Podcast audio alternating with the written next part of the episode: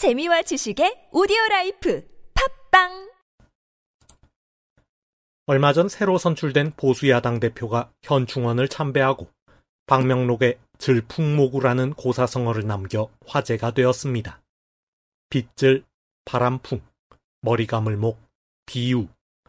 바람에 머리를 빗고 비에 머리를 감는다는 말로 오랜 세월 이곳저곳을 떠돌며 온갖 고생을 참고 견딘다는 뜻입니다.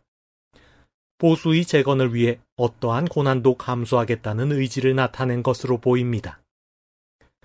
들풍모구는 장자 천하편에 나오는 말입니다. 옛날 우임금 시절에는 홍수가 그치지 않아 백성의 피해가 심각했습니다. 당시 중국에는 큰 하천이 300개, 지류가 3,000개였으며 작은 냇물은 셀 수 없을 정도로 많았습니다. 우임금은 손수 삼태기와 보습을 들고 이 수많은 하천을 하나하나 정리했습니다. 우임금은 이곳저곳을 다니며 일하느라 장단지의 살이 빠지고 정강이의 털이 없어질 지경이었습니다. 그렇게 비로 머리를 감고 바람으로 빗질하는 고생 끝에 우임금은 마침내 치수 사업에 성공했습니다.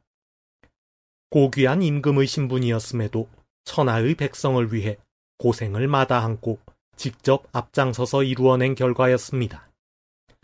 중국의 하천이 지금의 형태로 정리된 것은 우임금의 공이라는 이야기가 전하고 있습니다. 이번 집중호우로 충북 지역의 홍수 피해가 심각한 가운데 외유성 해외 연수를 떠난 충북 도의원들에 대해 소속 정당들이 징계 절차에 착수했습니다.